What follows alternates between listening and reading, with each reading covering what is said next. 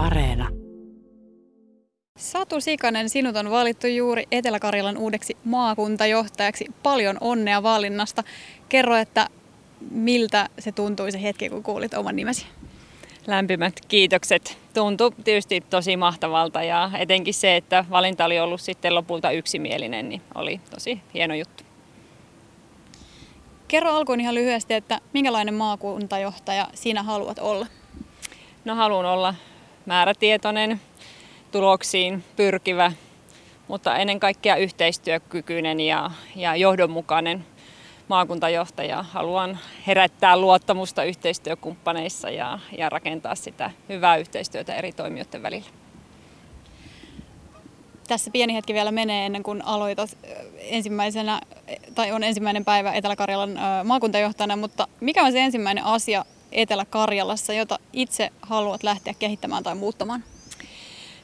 No meillähän on tietysti tämä uuden EU-ohjelmakauden valmistelu käynnissä ja siltä osin tietysti täytyy olla, olla niin kuin heti, heti remmissä kyllä satasella mukana. Eli, eli tosiaan eri, eri ohjelmia, rahoitusohjelmia ollaan valmistelemassa ja rahoituksen maksimoiminen ja, ja myös sitten ne käyttökohteet pitäisi olla sellaiset, että ne palvelee Etelä-Karjalan kehitystä mahdollisimman hyvin. Että se on varmasti sellainen niin kuin ensimmäinen, ensimmäinen tota, työ, mikä, mikä on ilman muuta otettava haltuun. Totta kai sitten meillä on isoja edunvalvontahankkeita liittyen meidän liikenneinfraan esimerkiksi ja niitä nykyinen maakuntajohtaja on vienyt hienosti eteenpäin ja hänen työtään haluaa ilman muuta sitten niitäkin osalta jatkaa.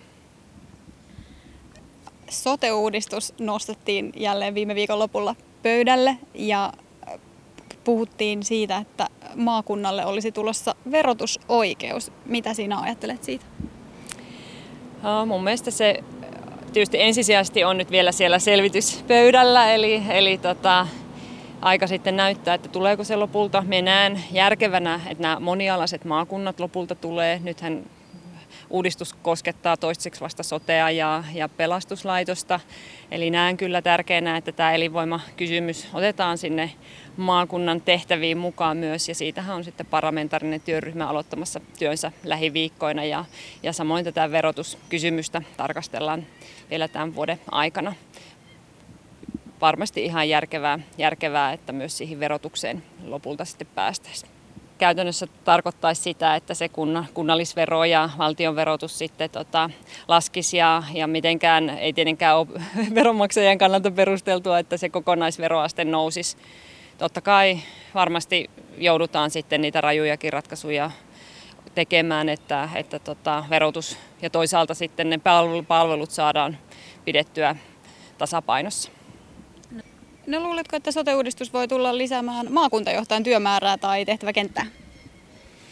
No ihan varmasti. Kyllähän se oli iso työsarka nykyisellä maakuntajohtajallekin tässä Juha Sipilän hallituskaudella ja, ja siihen panostettiin meidän maakunnan liitos tosi paljon. En usko, että ihan vastaavan tyyppistä valmistelua tulee, mutta ilman muuta maakuntajohtajan pitää olla myös tässä, tässä tota, heti alkuvaiheessa sote-uudistuksen valmistelussakin mukana.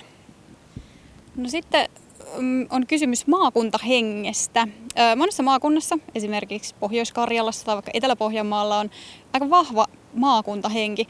Etelä-Karjala on taas osa entistä kymmenlääniä ja maakuntana aika nuori ja sitten me ollaan myöskin sodan jälkeen jouduttu luopumaan aika isosta osasta. Mitä sinä ajattelet siitä, että miten maakuntahenkeä voisi nostaa jollakin tämmöisellä modernilla tavalla? Miten saada siitä kasvua, mikä on ehkä kuitenkin Etelä-Karjalassa jossain tavalla, jollain tavalla ollut vähän hakusessa?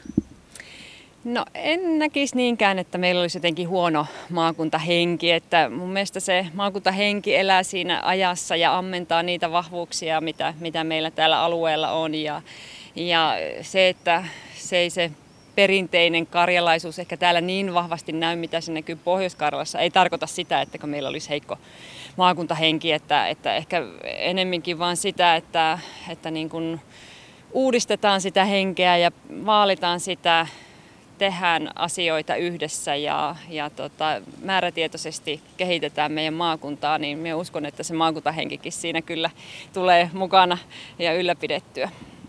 No kuinka tärkeänä yleensä pidät sitä, että meillä on vahva maakuntahenki täällä Etelä-Karjalassa? No me näen sen nimenomaan sen yhteistyön näkökulmasta ihan älyttömän tärkeänä. Eli, eli kyllähän tota, meillä on kuitenkin hyvin vahvat yhdessä tekemisen perinteet ja, ja niitä haluan kyllä ilman muuta omalta osaltani vaalia. Ja nämä yhdessä tekemisen perinteet näkyy vaikkapa Exoten perustamisessa tai juurikin yhteisten infrahankkeiden eteenpäin viemisessä. Meillä on ollut todella hyvä yksituumaisuus tällaisissa isoissa maakunnan kehittämiskysymyksissä ja niitä haluan vaalia myös jatkossa. Matti Viialainen lähetti äsken vielä terveisiä, että Venäjän pitää pitää hyvät suhteet, että se on iso aluekehityksen työkalu. Mutta se on toisaalta hyvin epävarma lähde, niin kuin nyt tässä koronakriisin aikaan on huomattu. Mitä sinä ajattelet asiasta, että onko viisasta nojata siihen itärajaan ihan täydelle painolle, pitääkö löytää siihen rinnalle myöskin jotain muuta enemmän? Kyllä näen, näen että ilman muuta Venäjä, Venäjän kannattaa panostaa, mutta samalla todella tunnistaa sen haavoittuvaisuuden, mikä, mikä meillä tietysti tässä on. Eli, eli sitten nämä geopolitiikka tai ruplan kurssikehitys, tällaiset asiat, nämä voi vaikuttaa hyvin vahvasti meille Etelä-Karjalaan ja, ja sitä kautta tietysti on tärkeää, että meillä olisi sitä kykyä sopeutua ja sitä muutosjoustavuutta ja se tietysti tarkoittaa esimerkiksi vaikka sen matkailun osalta, että meillä on myös niitä muita markkinoita hallussa kuin tämä Venäjän markkina. No, joudut todellakin aloittamaan maakuntajohtajana aika haastavassa paikassa. Maakunta on poikkeuksellisessa tilanteessa muun maan mukana. Mitä pidät erityisen tärkeänä täällä Etelä-Karjalassa, jonka avulla tästä vaikeasta ajasta nousta jaloille?